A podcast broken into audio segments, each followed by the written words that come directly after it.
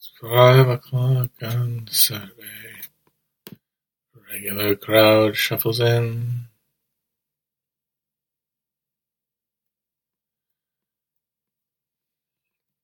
It's a pretty big crowd for a Saturday. And the manager gives me a smile. Cause they know that it's me they've been coming to see. They forget about life for a while. Now, John is a real estate novelist. Never had time for a wife. I'm talking to Davy, who's still in the Navy and probably will be for life. The waitress are practicing politics while the businessmen slowly get stoned. They're sharing a drink they call loneliness, but it's better than drinking alone.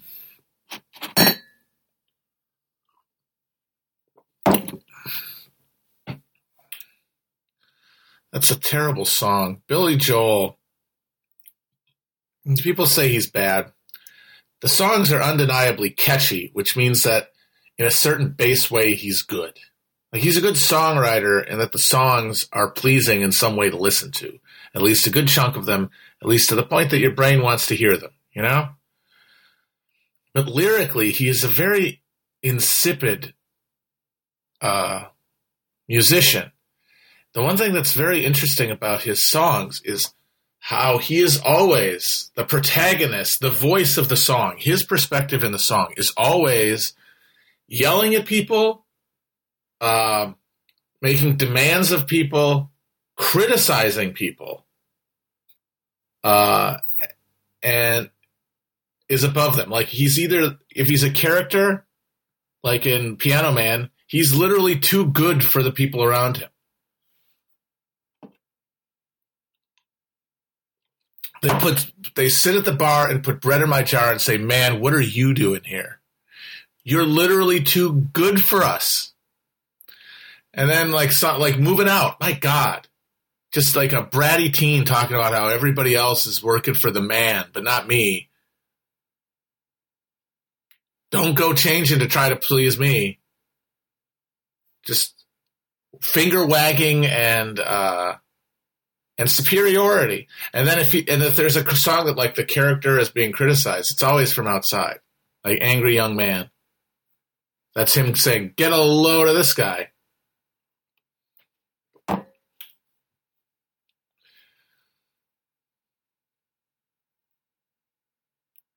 You may be right. I may be crazy, but I just may be the lunatic you're looking for.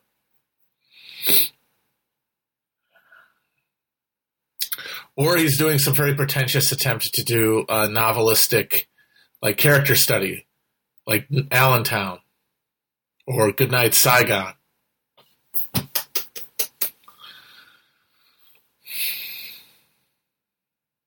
But you know,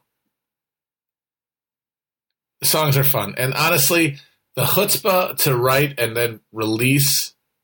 Um, we didn't start the fire once again. Uh, all encompassing narcissism. It's glorious.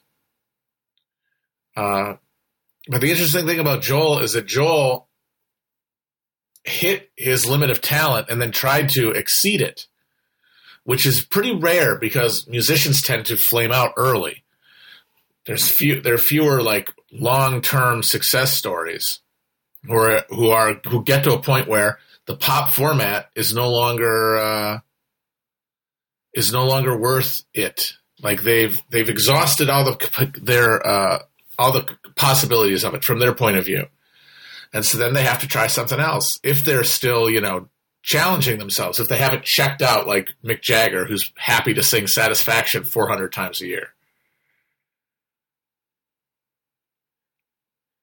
He tried to do uh, classical music. He tried to release uh, uh, like I think it was like actual classical music, like for for an orchestra.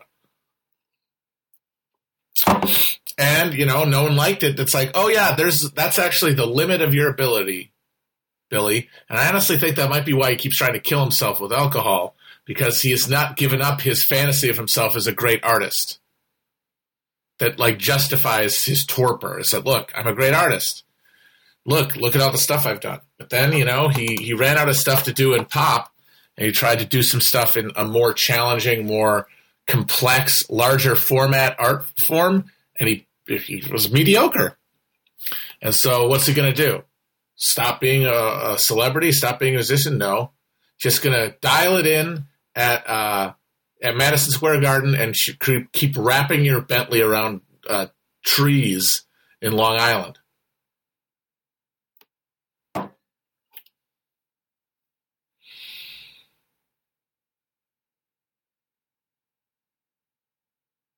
Another guy who did that, uh, Garth Brooks, by going the Chris Gaines thing.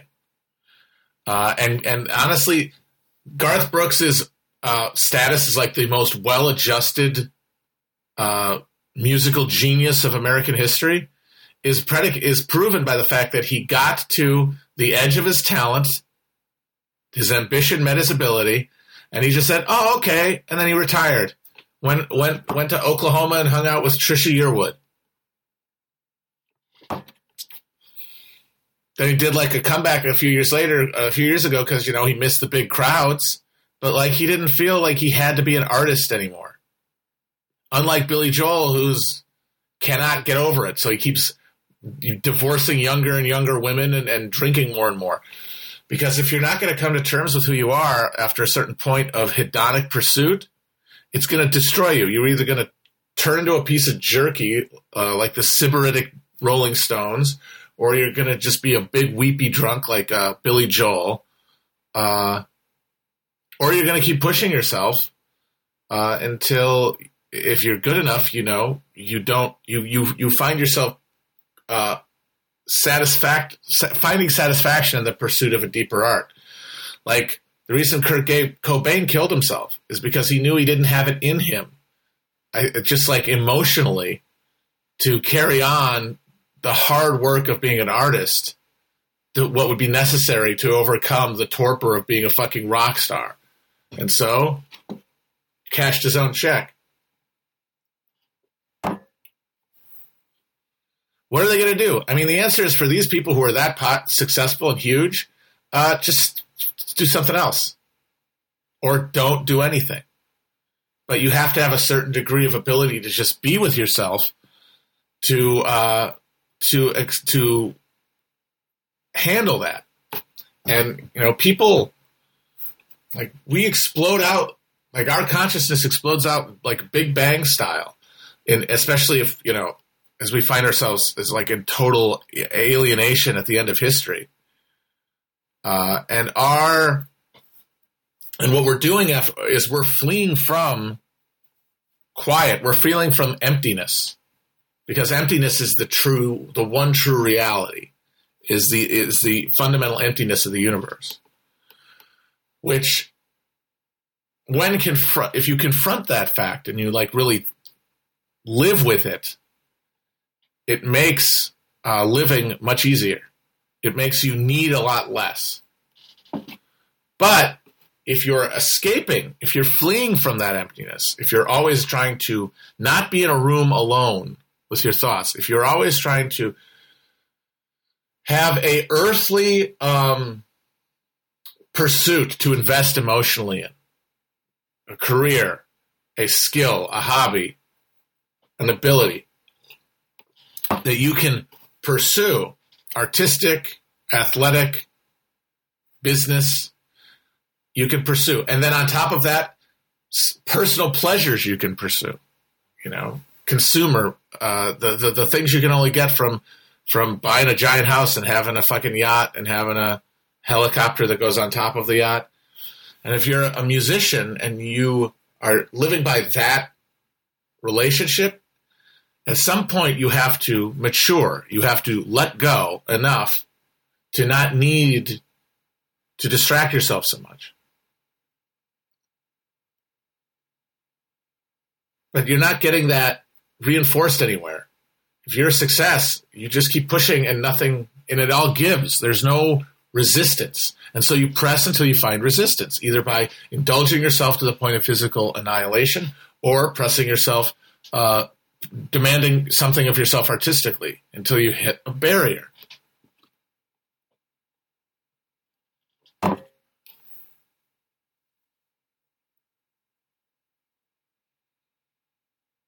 And of course, none of this is to blame anybody. Like if somebody has ADHD and they say, "Excuse me, I can't sit with my thoughts. It's literally impossible." That's because that's how we have been acculturated. We live in a world where you can't do it. Where we have been so stripped from our bodies, we have been so disembodied by engagement with a pseudo reality of of, of uh, mediated uh, identity that we cannot be in our bodies. There's there's a constant panic because we live in a, in a material world where we are finite beings, but our brains are separate and eternal. How are you supposed to live trying to reconcile that every moment of your life? Your brain is the world, the universe, all of time and space. You are God. Because remember, it is a soul consciousness that has no connection to any other consciousness. But our bodies are the same material as everything else, the same flesh as everything else, governed by the same laws of thermodynamics as everything else in the universe. And it is trending to death, it is trending to decay. Physical pleasure is trending towards uh, redundancy.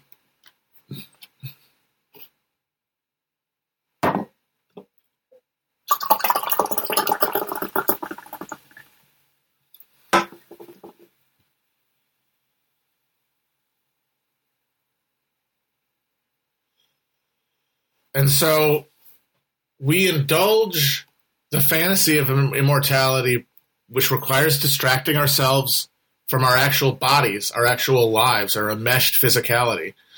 That means we have to press the fucking pedal to the metal on making our encounters with our body purely pleasurable.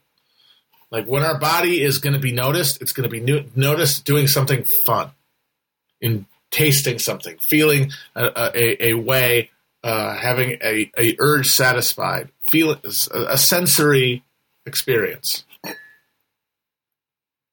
hedonic pleasure. Otherwise, we don't want to hear from it,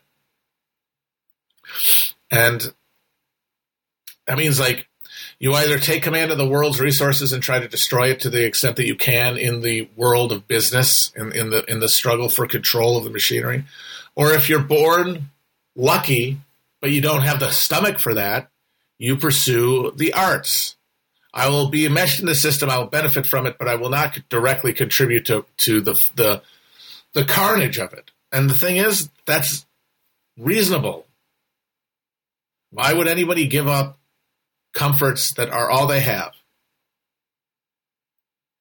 And then they compensate for the fact that they're doing all this indulgence by the fact that, but I am also doing this artistic project. I'm, I'm making people happy. I am, you know, there is a social affirmation of it. And there's a combination of that artistic integrity and then the hedonic pull. And there's this push and pull between them. And the people who make it to, to old age in, in rock and roll, for example, have been just turned into pleasure lizards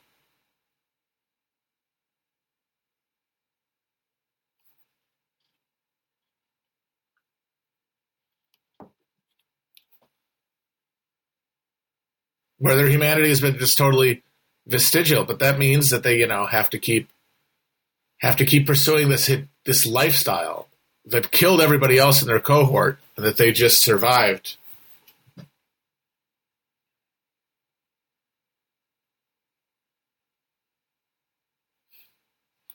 So yeah, being a pleasure lizard is the best you can hope for, because if you're here for a finite amount of time, life is only going to get worse over time because you're losing time on Earth and your brain can't handle it and you're being panicked about that emptiness that you cannot absorb and you cannot metabolize.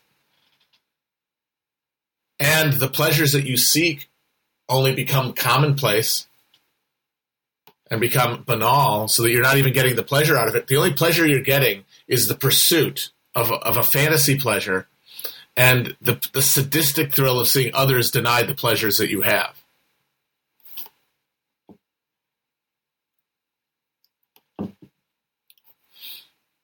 That's the best case scenario. Turning into Donald Trump.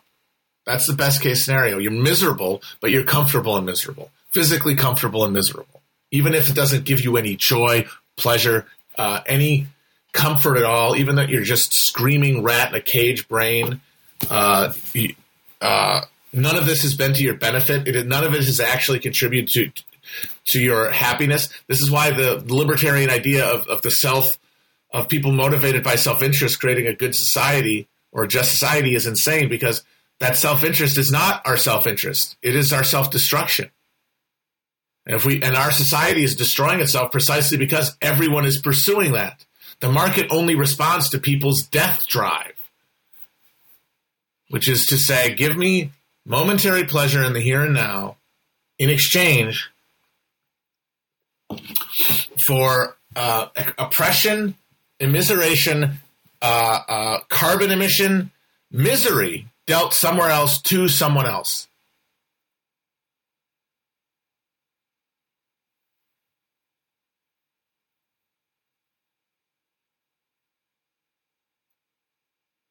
and that the, the that that is the we imagine capitalism as transactions, right? Uh, freely arrived at transactions. They're not freely arrived at, and the thing that makes them not freely arrived at, the coercion, is the violence done to the biome and to people that is not calculated into the cost of the transaction, and that is a negative feedback loop that undermines our ability to uh, sustain ourselves. Meanwhile, pursuing pleasure, denying like your body, denying your connection to anything outside of yourself, pursuing just hedonic pleasure makes you miserable the more you get it. Rich people are not happy. This is the important thing. Anyone is watching The White Lotus on HBO, it's very good. This is what it's about, basically. Rich people are not happy. They are comfortable. They have these things that we connect to some degree with a basic, you know, quality of life Maslow stuff like food, shelter, uh, security, they have those things, but they're subjective subjective experience of it is of discomfort, anxiety, misery, which they could have had if they were poor, and we wouldn't have to have a world that is choking on their fucking consumption, the excess of their of their pursuit of something that they can't have. And all, and the algorithm of capital is is psychologically wrapped around that impulse. And that means create a machinery of, of, of surplus value creation that can be monopolized by people who need greater and greater con- indulgence to soothe their alienation from their bodies and from the world around them. So, to get to the Black Jacobins, this perfectly describes the situation in Haiti. And it describes slave uh, slave social orders every, uh, in the New World everywhere.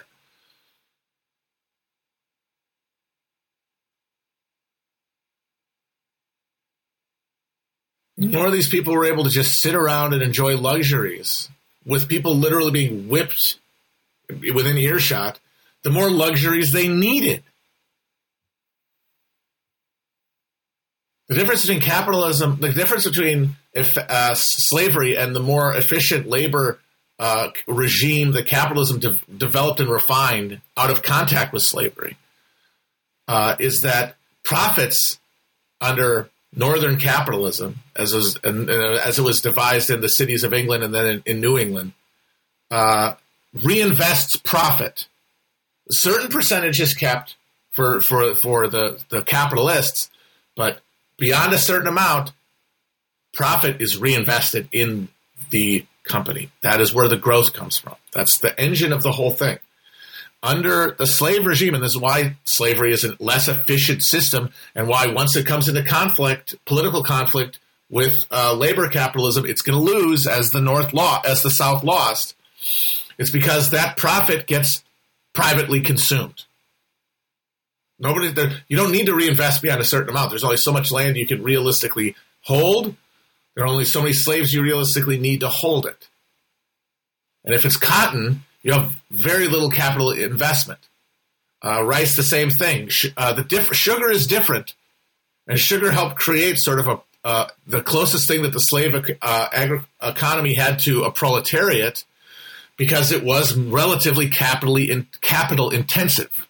You had like little miniature manufactories on plantations in order to take the sugar cane and turn it into the paste that could be um, stably shipped. You had to do that on site.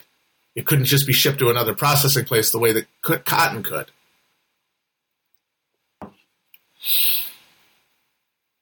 But even then, there's a limit to how much you have to invest once you've cap, once you've made that capital. You just have to maintain it because there's only so much sugar. There's only so many place things you need.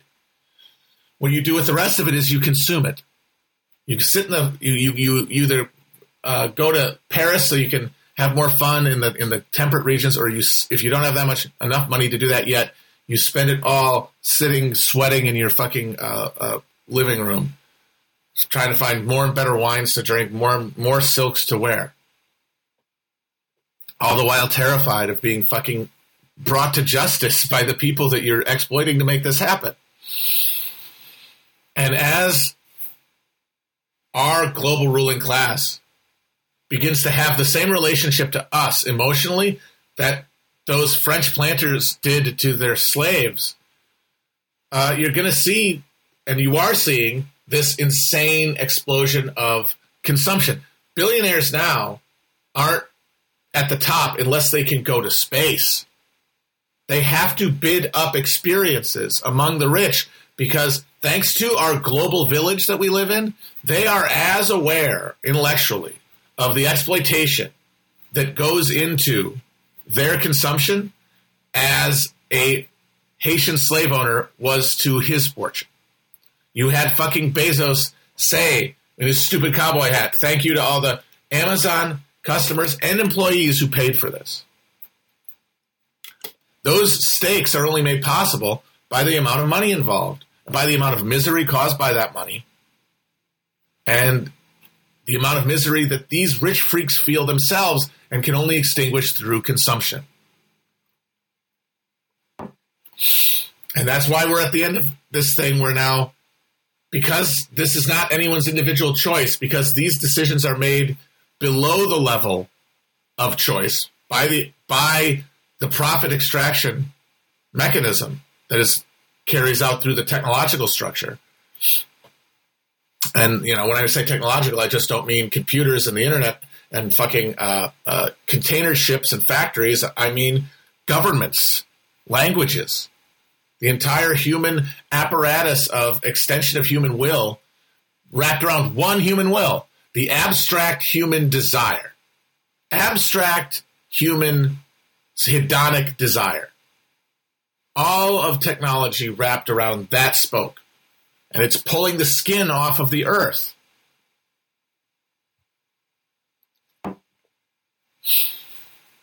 And so these rich people at the top who are basically along for the ride and have to spend all this money and, and, and, and create all these fantasies of, of eternal power to make up for the fact that they all know at a certain level that they're not actually in charge. They have been disabused. The 20th century was one big psychic break as every class everywhere came in contact with capitalism in its final form and reckoned with what it would mean for their identities. And they fought back one way or another. And then they were accommodated into the system one way or another. And now we have a ruling class that used to have a, a, a basis of power in land that was only constrained by other humans and God, which just meant their conscience. That was power. That was power through human history.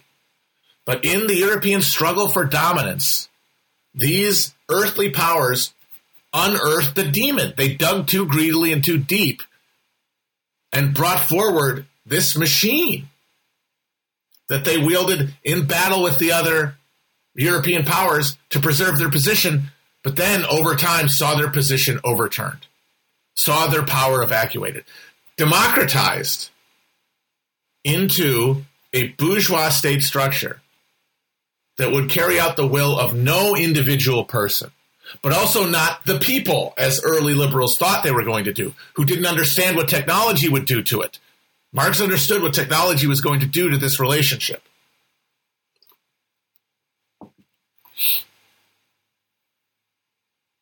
It was going to not be on behalf of the people, human beings. It was going to be on behalf of the id of the middle class. And that has been what has driven politically the structures of liberal uh, uh, order ever since.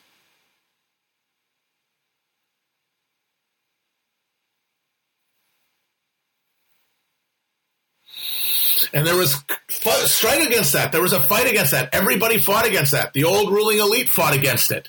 From the fucking English Civil War to the French Revolution, they, they, they fought against it. In 1848, they fought against it. The workers or, or, or the former peasants being pulled into industrial relationships, pulled into a proletariat, either pulled from an artisan class or to uh, to a, from the artisan class or from the peasant class, turned into a new urban proletariat who could only sell their own labor.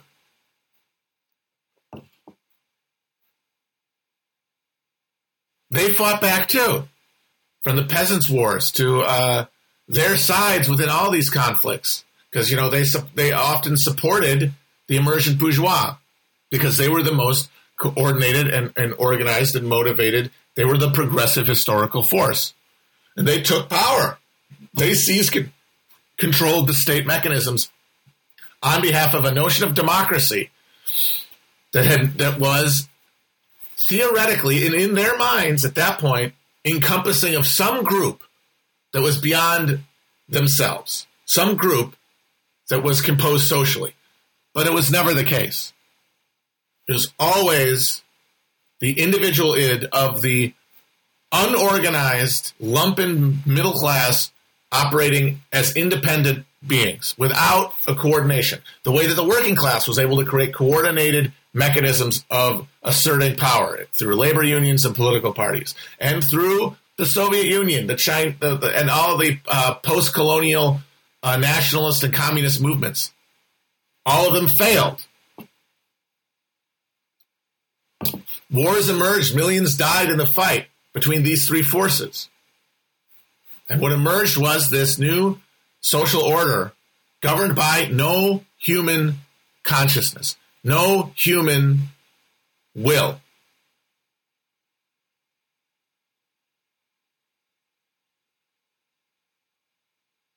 And you can call it technology or you can call it capitalism. It's the same thing in the end. Because if it's just a machine, it is a machine that is programmed by people. And those people operate through structures of political and economic po- and legal power that are created by this machine or by, by this social uh, formation. There's rich people, but they're essentially along for the ride. They're there to move money around. They're not there to actually enact a will. The closest thing we have to a will is the is the uh, outcome of the democratic process in the form of the collective desires of the middle class, which in America, thanks to our free real estate and the fact that we could create a subject caste that was outside of the realm of pure, of full uh, political subjectivity, that middle class included a lot of the workers included a lot of people who were workers and had a had a relationship to the means of production that under Marxist orthodoxy should have pulled them towards class consciousness. But the creation of that the Fordist Compromise shattered the the the uh, conveyor belt that led working experience to working class consciousness. Because instead of living in tenements in the packed streets of Europe, the way that Marx imagined uh, working class people and that, American working class had been like in the early 20th century. They were pulled out of those relationships and put into the gentry life of a low landowner They were given the yeoman dream minus subsistence, which is the important part. They have lost the subsistence that yeomen had that gave them freedom and independence from having to sell their labor. Now they have to sell their labor, but in exchange, they get land. And they get an investment instrument that gives them the same material interests in the uh, up in the continued health of the capitalist economy that the ruling class do. And so when the crisis of the 70s happens, by this point, the working class can no longer express itself as the working class in the political realm.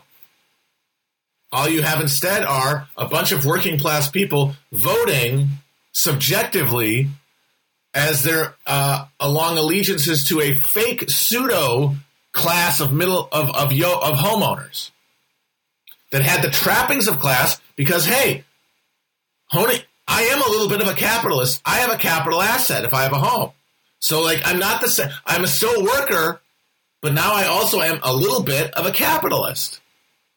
So that means that that's part of my understanding of myself and my interests that I put alongside my working class identity. But as long as there's a political structure that allows me to express my class interests, my working class interests, I will uh, vote for that. But after, but by the 60s, the two parties had headed off the threat of populist revolt from below, broken the back of the working class political uh, power through Taft Hartley uh, and, and and suburbanization, the carrot and stick of the Red Scare and Taft Hartley, plus high wages and Levitt towns.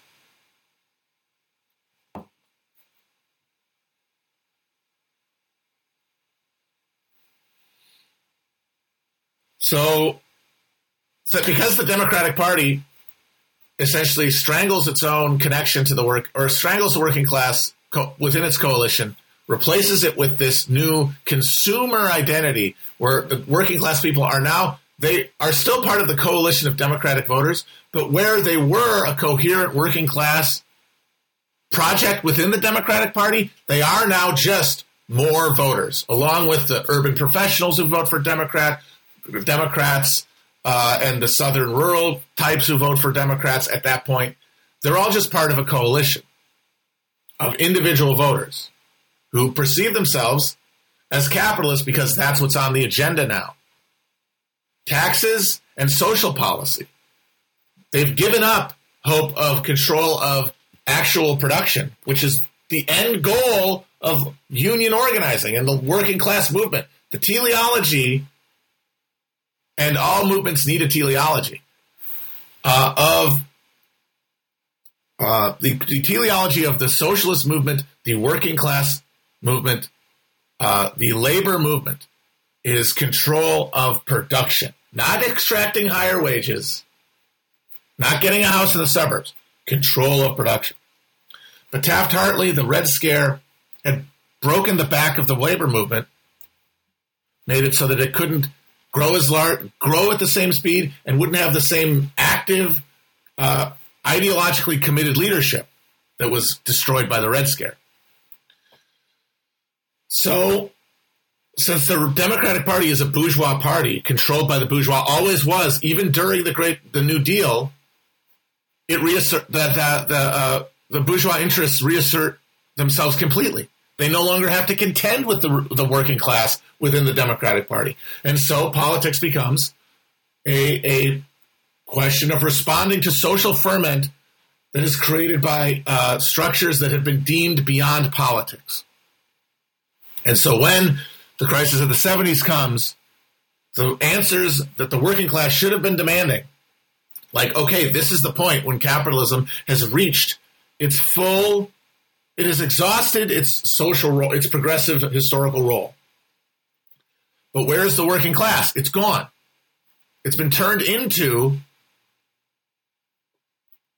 people in the middle class, people in the uh, who are responding to politics through a cultural screen and caring about things along the lines of their cultural uh, conception. Because now they are middle class, which means they are consumers. Because you're either the, the, the, the dividing of the old socialist division of the world between makers and takers is, is correct.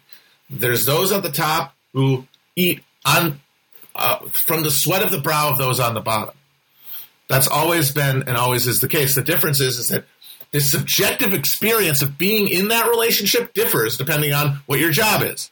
There are a lot of people who technically are exploited in that their surplus uh, value is taken by their employer, but who don't really feel that way because the job they do is pleasant. The job they do gives them meaning. The job they do provides a sense. It is not alienated from them. The time they spend doing it isn't fully alienated, the way the time that a 19th century laborer's time at the line was fully alienated. No brain, no choices to make, no will to assert, just carrying out a mechanistic uh, act, mind numbing time on life, time on earth that you'll never get back, alienated, stripped from you.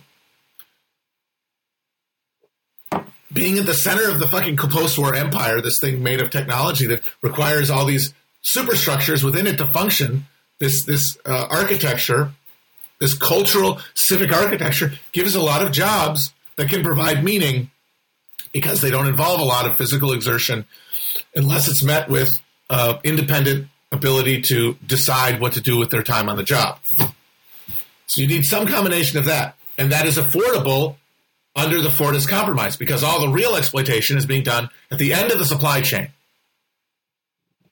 under the auspices of local local bourgeois powers that are essentially clients of the United States.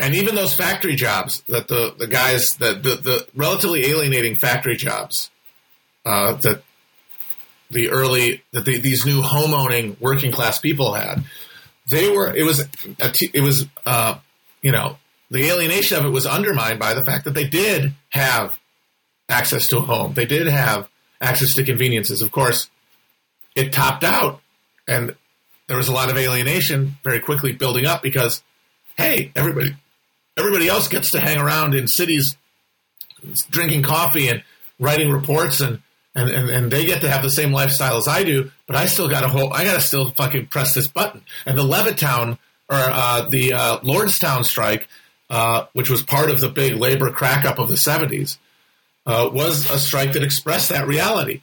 Uh, young guys who were brought to this new state of the art facility and given good pay and benefits and, and houses struck because the work sucked.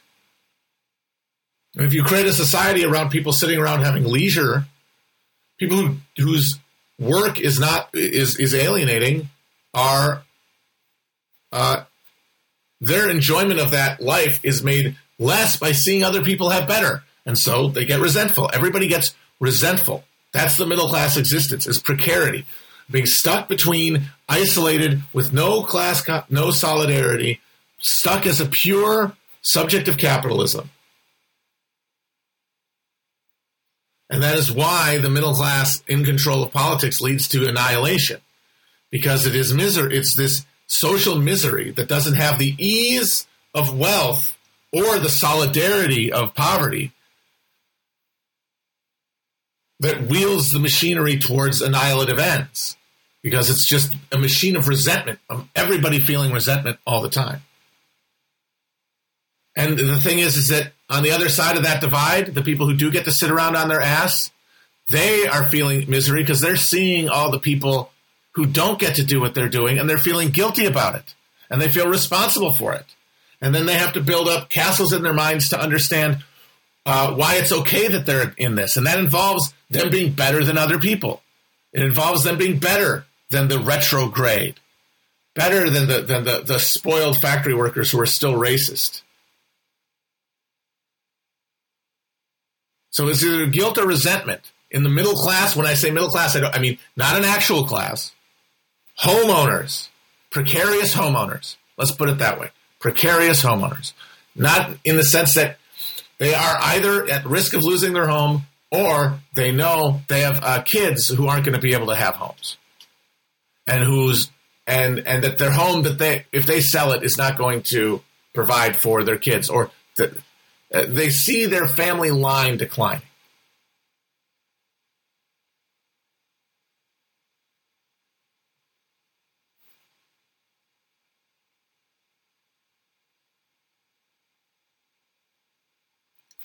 The thing that's wrong with the PMC discourse is because it's supposed to describe just these people, and I think that the the, the professionality of it is beside the point. What matters is what is motivating their politics, and the answer is it is a it is a expression of their alienation from within a system where they perceive themselves as receiving the benefits of capitalism, but are still miserable.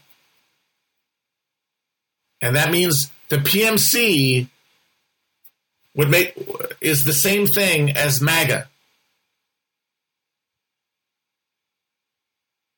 It is people in the middle section who do not have the comforts of solidarity uh, or full security, and therefore power their politics through a lens of resentment and self exculpation.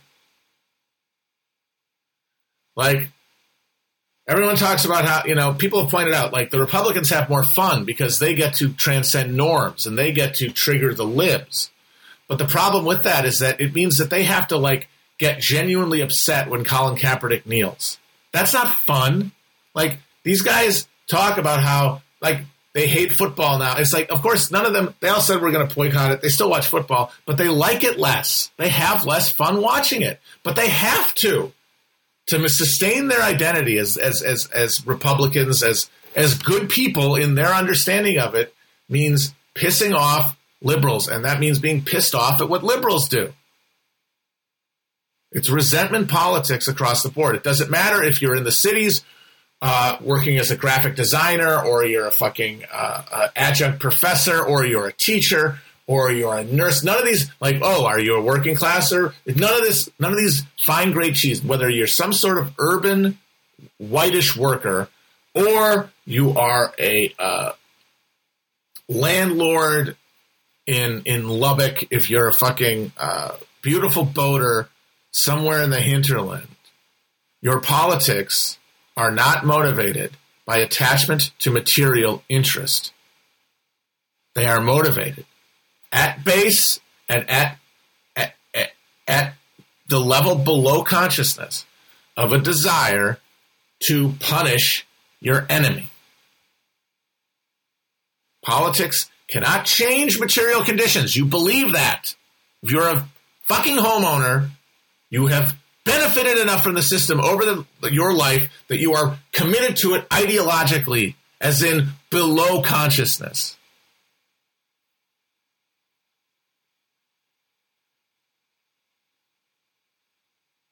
So you're not looking to rock the boat. You're not looking to change capitalism. You're looking to make the system more amenable to you.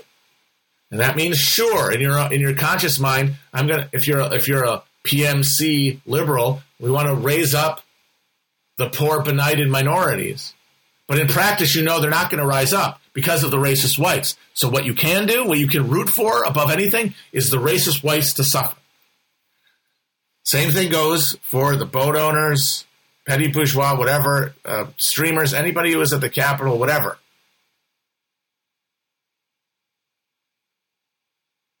They are motivated by a desire, yes, to defend America and to be able to consume all they want and drink all the beer they want and eat all the beer, uh, the burgers they want and not wear masks and trigger the libs. But once again, their ability to make that decision is going to be squoze, uh, squeezed by forces that aren't political. What they can do is they can root for the suffering of the libs. It's a pure resentment politics that is driving the system towards uh, collapse because you are talking about a situation where there is a fundamental uh, dissolution of the social uh, basis of, of uh, the fiction of the United States of America. The only question is, will there be enough uh, uh, material con- intervention in people's treats to break their balance. Because right now they're happy to just post. They're happy to vote for politicians and and observe this thing through the lens of of of, uh, of uh, the the pure remove spectacle. But if actual privation enters the period, if they don't go don't they go from actually being afraid of losing uh, like basic stuff not freedoms abstractly, but actual pleasures, and and and then actually losing them, they're going to need to enact it, their politics more and more. But again, that requires a larger economic crisis that I don't, I'm not smart enough to be able to predict. But like you, that's how it would happen if America cracked up. It wouldn't be a civil war, I don't think. It wouldn't be divided along those kind of lines because it really is an urban, suburban, rural conflict. It is fixed. It is the small. It is the centers of uh, of localized power in the, the interior of the United States versus the concentrations of finance capital in the cities and the cultures that those two capital formations generate.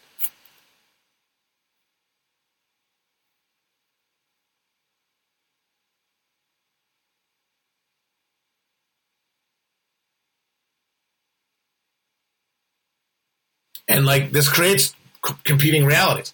People seem to be very, I'm, I'm kind of baffled by how much ink has been spilled talking about um, the fucking vaccine and why people won't take it and what to do about that and how to get them to take it. First of all, a lot of people aren't taking the vaccine because they don't trust they they have no trust in the system, and it's a non-ideological, non-branded distrust of the system, uh, and that is absolutely understandable because if, if you have not gotten a good deal out of this thing, like you didn't get a fucking house in the suburbs out of this thing, then maybe you don't want to hear what they have to say. And like people who just don't believe it's free or believe that it's not safe. But then you've got people who are, as part of their identity, as part of their brand,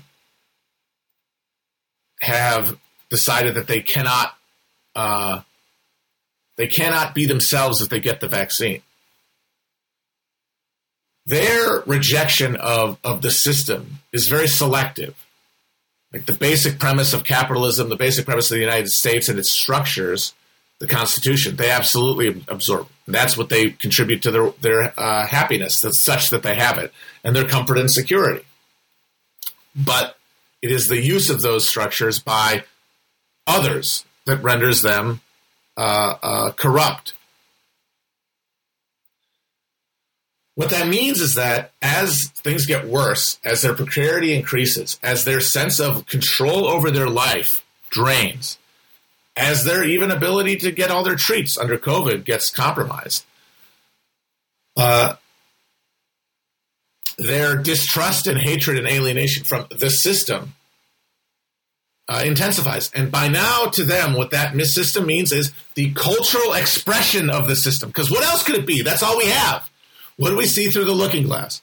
And what the alienated conservative sees, what the alienated landed homeowner and people in those in the cultural jetty created by those structures, what they believe,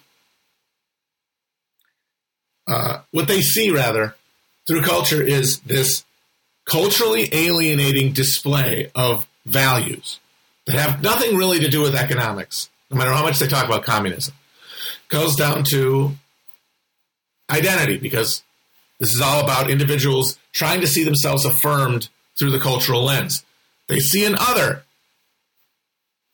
They see someone of a different race. They see someone of a weird gender. And they see that affirmed as above them in the zero sum game, winner take all hellscape of America. They say no, thank you. And what that means is is that whatever they get from that apparatus, things like and, and, and when I uh, things like analysis of a vaccine, awareness of or or, or uh, the the media, the the government, specifically agencies like the CDC, bureaucracies when they come together and say something is happening and assign values to things, they reflexively reverse them. They reflexively reverse it. So when science and the media and facts come together to say there's a virus that's very dangerous, they hear either there isn't a virus at all, or if they can't accept, if they can't uh, believe that anymore, the virus is not dangerous. Because it's being said by their enemies. So it cannot be true.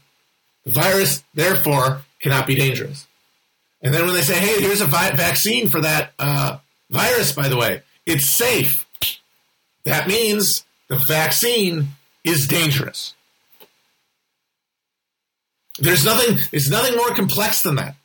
What is said by all the things, the reason it's baffling to people is because they see these institutions, the CDC, the media, uh, government, facts, science, they see these things as the expression of an independent structure that is not political, that has an objective ability to uh, differentiate itself from interests and then uh, tell people the truth, which is the liberal fantasy.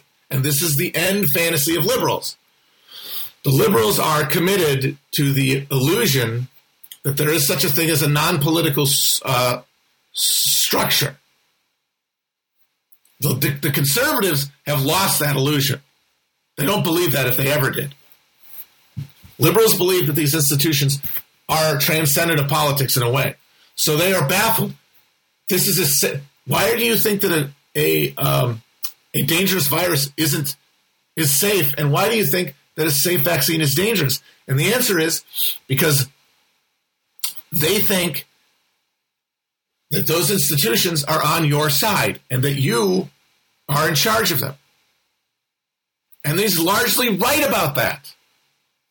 When it comes to the aesthetic showdown over culture, the people who make up these institutions are disproportionately liberals.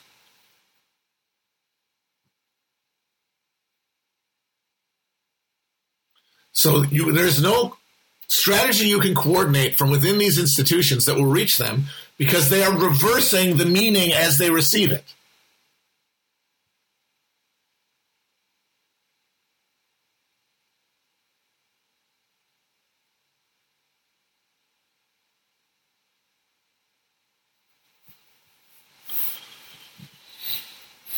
And you wonder why are the liberals still believing in institutions? Why are they? Because of course there is a the critique of, of that argument is not reactionary.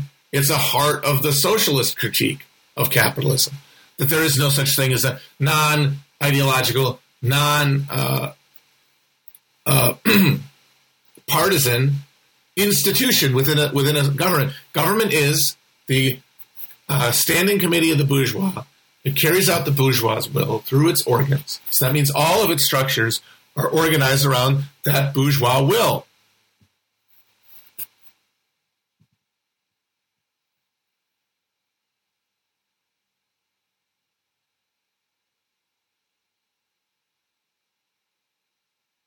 And the and the answer, and so socialists have disabused themselves of these fantasies. At least a lot of them. Some of them still hold on. Conservatives, reactionaries have fully given up the idea that there's a non political institution. Why are liberals holding on? Well, amongst politicians, amongst in, within the political class, they're holding on because the fiction of independence of institutions is central to the Democrats' argument for themselves as a party. They say we can work through these institutions to achieve these ends because our will can be shift. Our will can be expressed. Your will can be expressed through us and then through these institutions. But of course, it can't be. Their will is disconnected from the machine. The machine operates by the will of capital. Because now there is no working class to pressure from below. There's just a bunch of working class people who think of themselves as either homeowners or Republicans or Democrats who are think of themselves as consumers.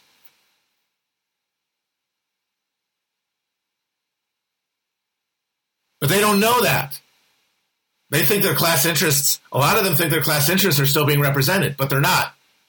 They can't know that though. So they have to be validated in the idea. They have to continue to validate the idea that there is a uh, independent structure. Because if there's not, then the Democratic Party shouldn't exist. The Democratic Party is a rent seeker in the political structure because it literally says, I will help you fill out these forms. If people knew that it doesn't matter what the forms say, then there's no reason to have the fucking Democrats there to fill out the goddamn forms. But for the liberal voter uh, in large, the generalized liberal voter, someone who thinks of themselves as with it, with the people, someone, someone who thinks of themselves as vaguely progressive in some sense. Why do they believe in these the independence of these institutions? It's because they can afford to. Because they, amongst the people who actually make up the party and make up its media representation and make up its uh, party apparatus that actually coordinates how it's going to run. Not according elections are beside the point. The parties decide who is going to fill them, specifically the Democrats.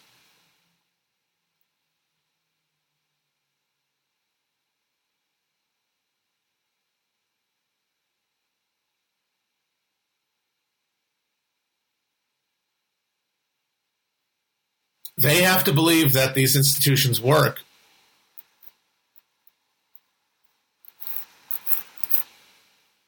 because it's their participating in them that makes it that makes them worthy of being rich, makes them worthy of of benefiting from exploitation. Now there are plenty of working class people, specifically working class people of color, who vote for Democrats genuinely out of a desire to see their interests fulfilled, uh, their material interests fulfilled. But that's because the Dem- Republican Party by definition cannot allow them to see their benefit their their because they because a lot of because black people have the closest thing to class consciousness we have in this country because of the of their relationship to the fact that they never got the deal. They never got the post-war deal. They never got bought into the system uh, by and large of course i'm talking about like the center of gravity that's the that's that's the real generator of racial disparity into the 21st century is that they were not brought into full rights after the war.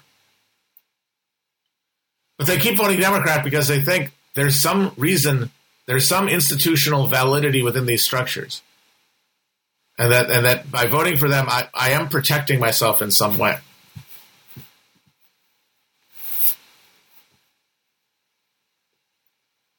But the people who are uh, better off, who actually staff the, the party, provide the majority of the money for the party, write about it, and our media members uh, are well off, are comfortable, and therefore are able to devote a lot of their time and energy to soothing their neurotic guilt of their wealth. Because remember, the distinction between Democrats and Republicans, liberals and conservatives is geographical. It is how close are you to capitalism?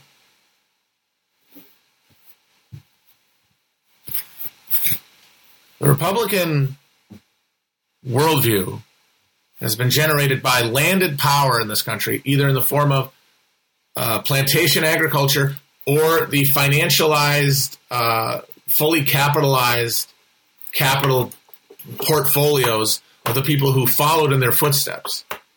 The beautiful boaters, the, the franchisers, the extraction industry members. Was based on intimate association with the rituals of capitalist exploitation. Uh, Northern finance capital was conceived and uh, executed by people sitting far removed from capitalism, carrying out ritualized exchanges in abstract symbols that kept the reality of capitalism at bay. And that's the very thing that allowed them to treat uh, industrial workers so terribly.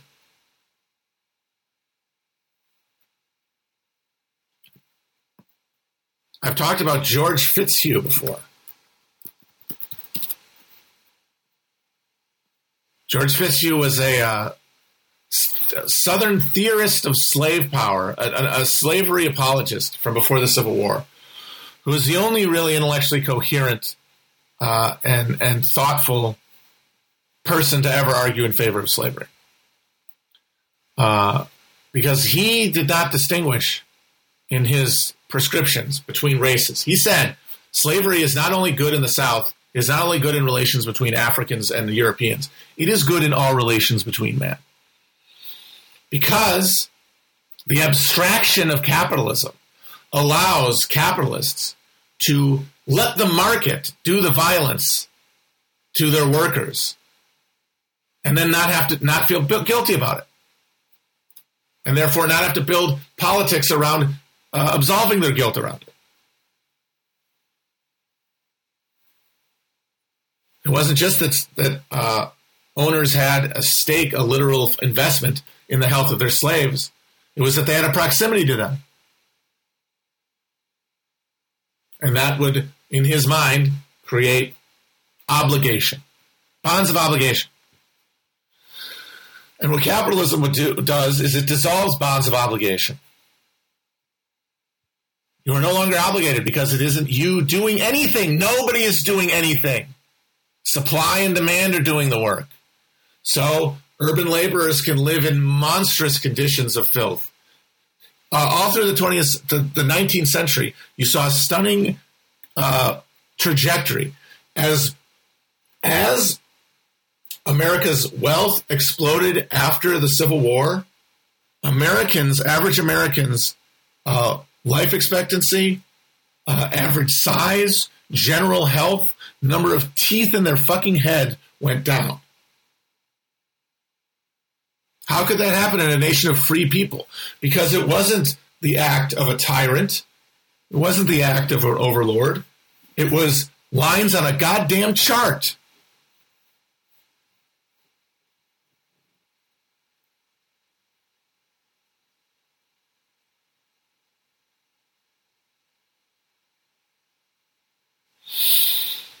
And we're living at the end of that now, where our politics is completely dominated, completely dominated by this, because these are the actors. The politicians are the actors. The companies are the actors.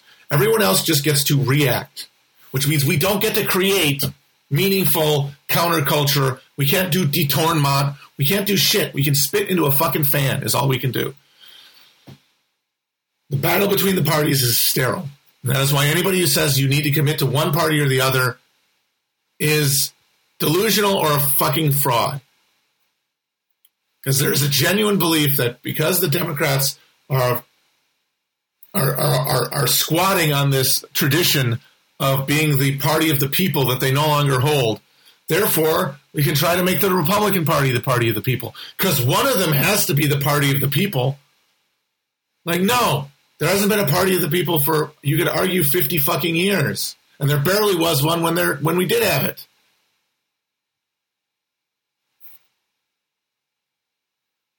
So the idea that one has to be party of the people that was a historical anomaly created by the Great Depression. We now live in the, in the, in the aftermath of that, where the working class has to reconstitute itself through struggle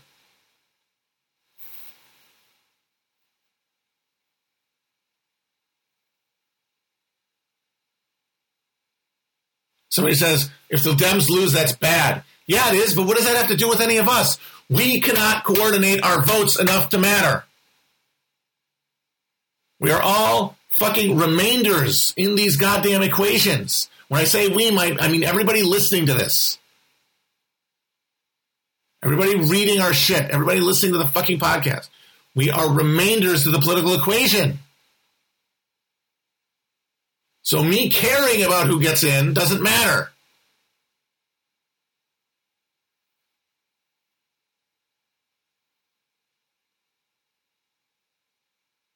Obviously, there are butterfly effects that affect every decision. But at the level of who's president, I think 2020 should have proven that this whole thing is beside the point. It is a busy box for the anxious, downwardly mobile, children of this homeowning class who aren't going to get the home and are freaking out about it.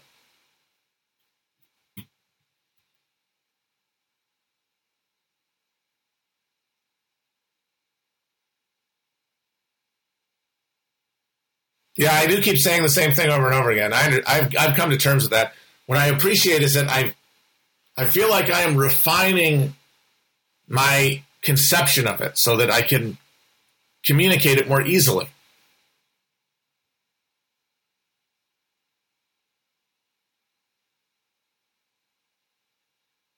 Now, of course, that doesn't mean everybody. My God. Now, the, the whole point is that we're dealing with populations, demographic tranches. And within a demographic tranche, it's a big Venn diagram. Some people fill some part of it, some people fill other part of it, but they overlap to create a demographic tranche. And that demographic tranche is culturally and to them the Republican Party, the project of like national revanchism that they represent, the middle class revolt, the, the petty bourgeois revolt that they represent, is culturally anathema, and it's not going to not be. Some people are going to trickle over, but it's just it can't because like these are deeper. Like I said, these are deeper than your knowledge. These are deeper than your conscious thought of who you are and what you care about. They structure your desire. So by and large, they are anathema to the Republicans. So it's not like they can go over there like everybody moving to New Hampshire and becoming a libertarian. The, the principle is the same either way. It can't work because the thing that defines these demographic tranches is that they are just a ex post facto description of a group of people. There is no coordination between them. They participate in culture together, but they do not meaningfully coordinate action. They just express the same preferences through voting because of their general demographic trend.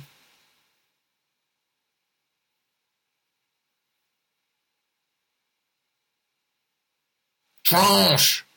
Yeah, you gonna you won't get that tranche. Oh, you won't get one of them tranches. Getting one of them tranches, oh yeah, you're gonna have a good time, I guarantee.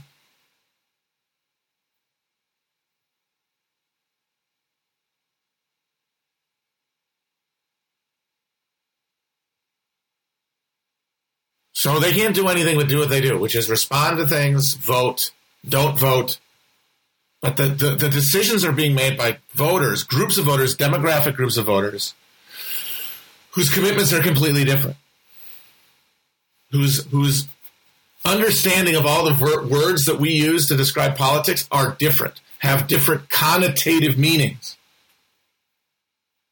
It means that they see politics differently, they respond to events differently, and it means that they are stuck in this uh, hollow, uh, what do you call it? A holodeck. Middle class politics is a holodeck. Bunch of people worrying about losing their homes, worrying about their kid not leaving the house, worried about uh, about their mortgage, but fully committed to capitalism fully aware that the system as it exists benefits them, and see change to it as a threat to their security.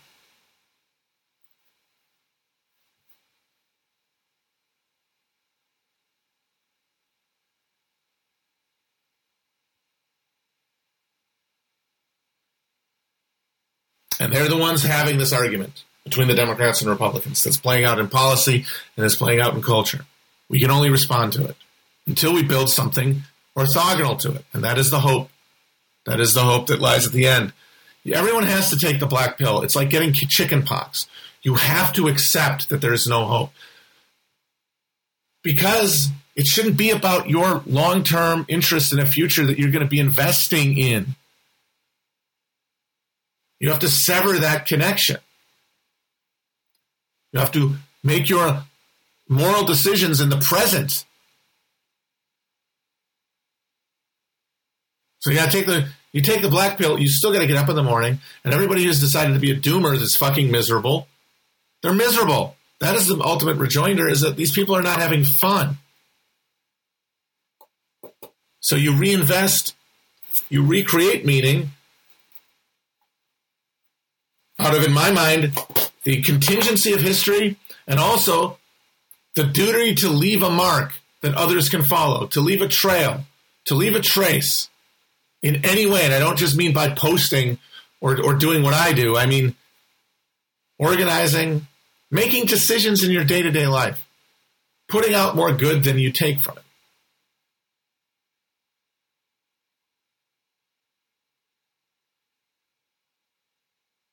And so you metabolize, oh, okay, this isn't real politics. Oh, that died 40 years ago. Oh, we are just rearranging deck chairs truly on a Titanic where the, the, the, uh, the captain has lashed the wheel to the, the, the, the lash to the wheel to the side, uh, has, has nailed, has nailed the door shut and shot himself. But, you know, we're still here And if counter hegemony is the only thing that can challenge capitalism, it can be built. The rudiments of it can be picked up later by other people, even if you aren't able to build it. It's liberating, exactly.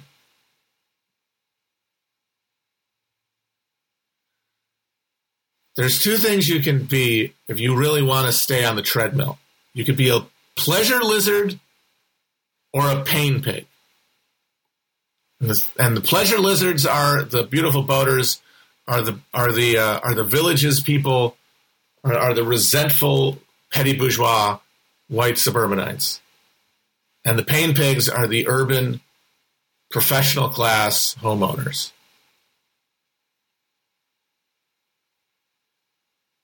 And if you stay in the in in the, on the holodeck, you're gonna you're gonna destroy yourself trying to conform to their politics.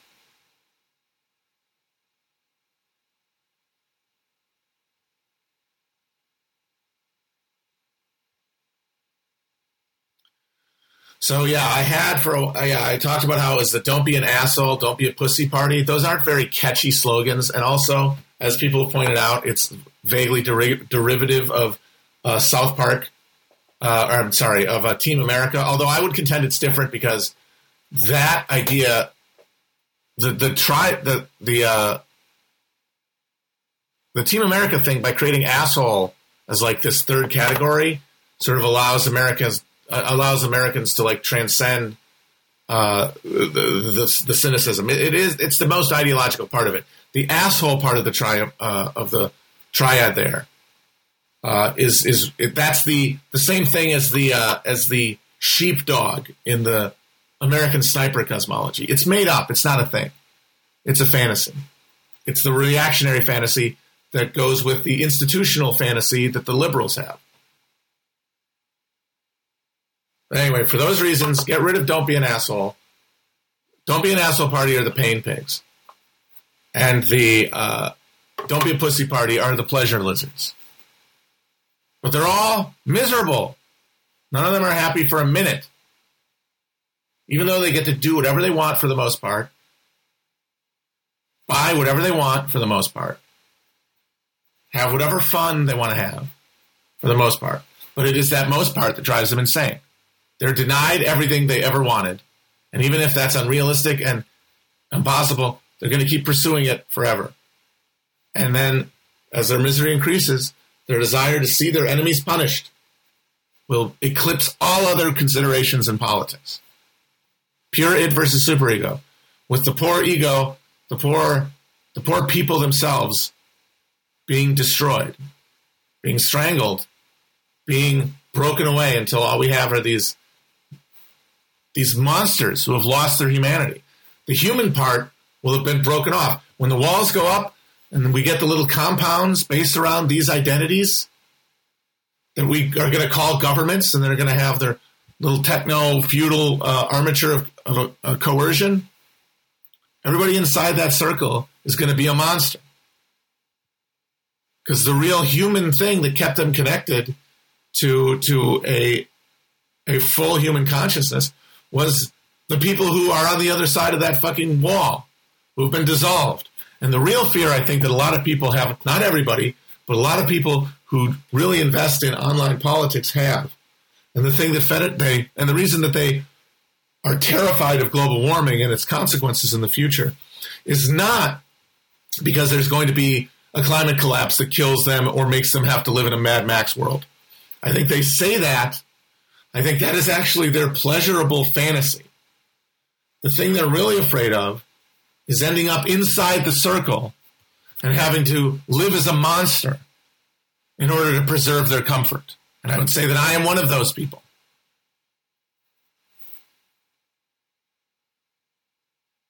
I am way more afraid of that than I am of the system breaking down and me having to fend for myself, free of the of the shackles of uh, of precarious indulgence.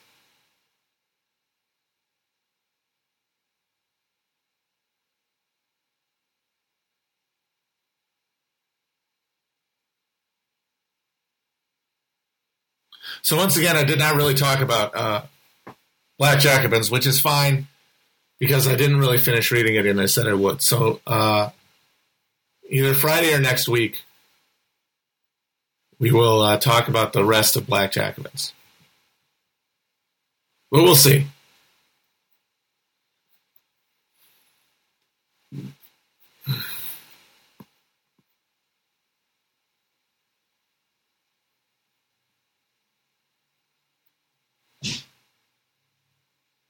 Catholicism is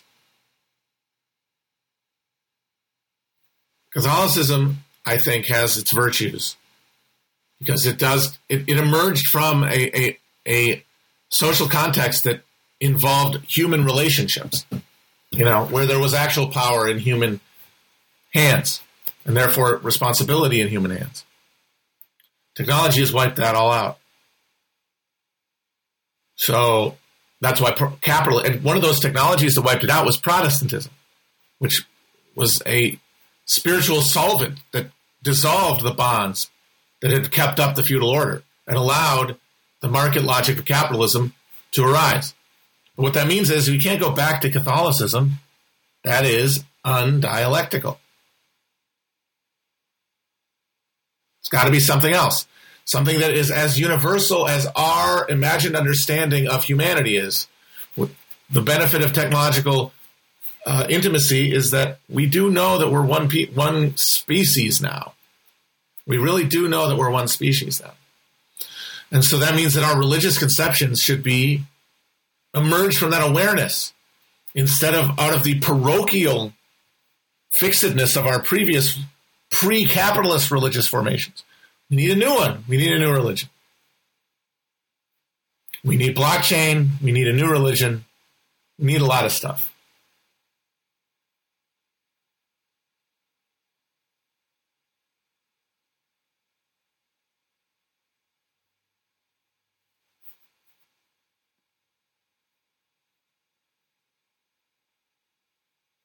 So the challenge of the moment is letting go in a time of terror because comfort I talk about how comfort breeds neuroses, but a certain degree of comfort is necessary to prevent the emergence of deep neuroses around the fear of genuine harm and danger.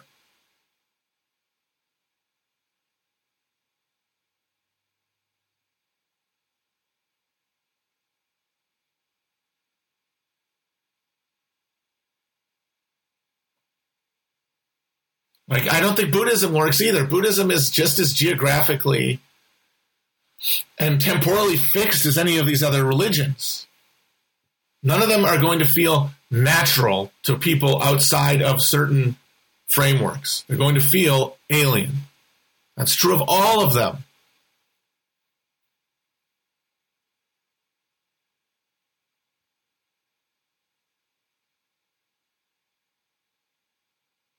It's going to have to be a, a, a religious vocabulary that encompasses everybody, and that's not true of any of the condition, the existent religions, because they were all forged in fixed pre-capitalist social relationships that persisted through time and space.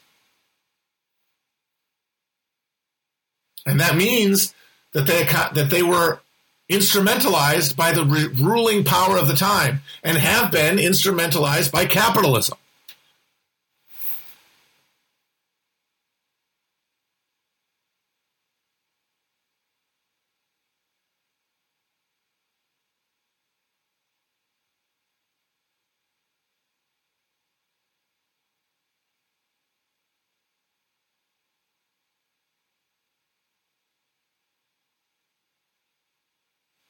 There's a reason that the ideal spiritual life is one um, uh, is one where you don't really encounter anybody.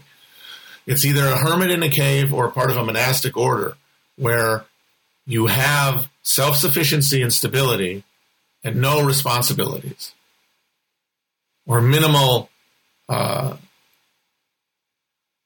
minimal exchanges with strangers, with non intimates, with people who might bring heat, might clash with you.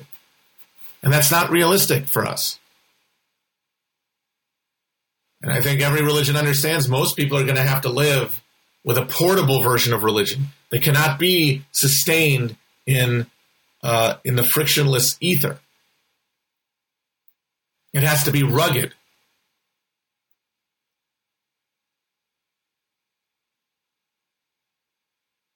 I think somebody says Zen. Zen seems like a whole different deal. Because like Zen, Zen seems to be part of that uh, tradition that says you don't actually have to withdraw. You don't have to deny yourself these emotions. You just have to process them as they occur and extinguish uh, like their clouding of your of your consciousness instantaneously. It's just it's a very high it requires a lot of mental dexterity to do and it requires a lot of practice. It's in many senses easier to withhold if you can to withhold yourself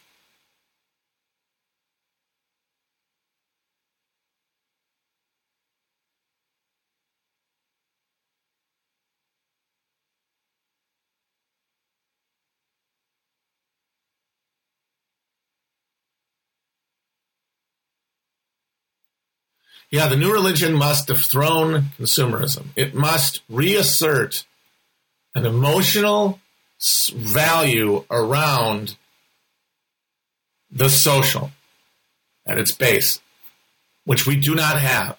No matter what our religion we carry around with us every day, our calculus, our, our sense of, uh, our motivator is wired towards a very narrow aperture of hedonic pursuits. Because our vocabulary has been impoverished, because it's all been run through the machinery of capitalism and been drained of sacredness. It's been drained of meaning. All these forms are dead in our mouths, all these words. Like religion, the reason people fear theocracy is because the idea that it would be um, it would be authoritarian because they imagine themselves being compelled by the state to do things. The vision of a theocracy is that you wouldn't need that because everybody would do things because they believed in them and they had a similar understanding of what the good was that they would act towards. That would be a, a, a perfect theocracy. It also describes the condition of the state having withered away.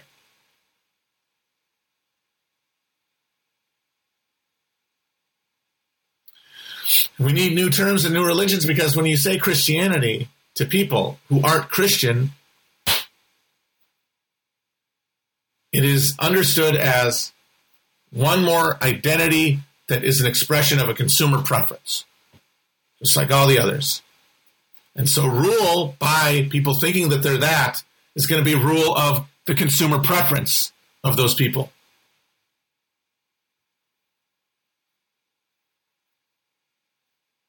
So, of course, it will be authoritarian. And people who aren't of that and don't like those words are going to resist it. So it becomes an obstacle. It has to emerge organically.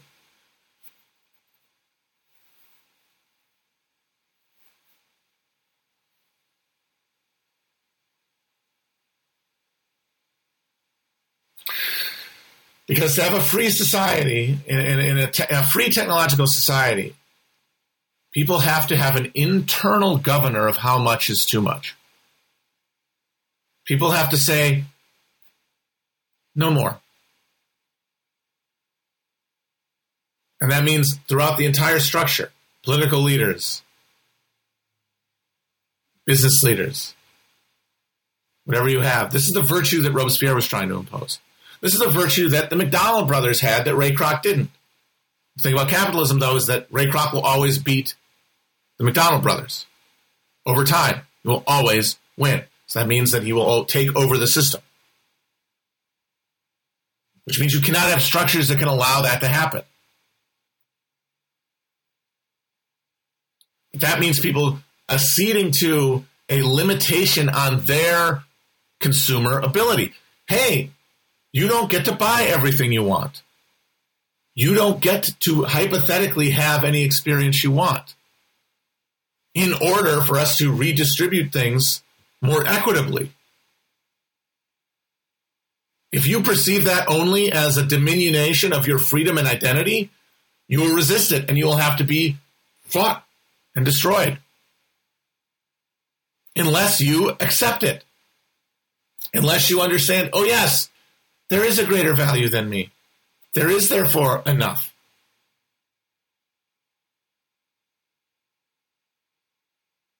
But people are only going to get there if systems don't exist that allow them to have that power. And that is why the early stages of revolution, by any definition, would be authoritarian. Because you have to keep people who want to consume from grabbing the reins of fucking uh, government. And they're not going to listen to you because they believe deeply that their freedom, that goodness depends on them getting whatever they want. And they have to be physically disabused of that notion. But over time, as distribution is equalized, as people see that there's a benefit, there's an actual benefit to participating socially, to imbuing social relations with meaning, that there is something that you get in exchange for that lack of consumer choice. Oh my God, I'm not just giving up consumer choice. I'm getting all these other things. Holy shit. Then you create a system of true consensual rule.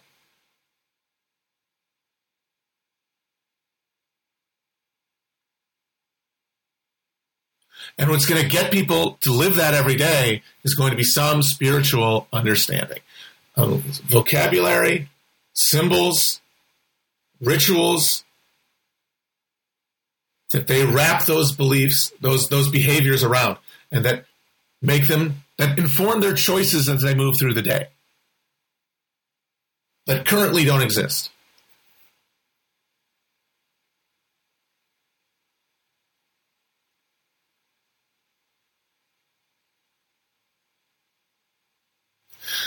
But the thing about that revolutionary element of that moment of authoritarianism is, is that you you would not have this being carried out by some fragment. You would be having this carried out by the organs of the actual working class. So there would be a social underpinning guiding the actions of everybody within this structure. And because of that, they would give up the power. Of course, this is where people say, this is ludicrous. This is happy talk. This is fantasy. Never has happened. And that's true because every revolution is tipped over to the point of, uh, has tipped away from the point of real permanent revolution. And so the regime went into self defense mode and was no longer able to cooperate.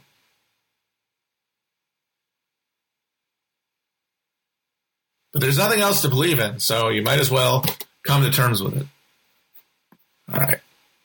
Next next time I promise we'll talk about black Jacobins.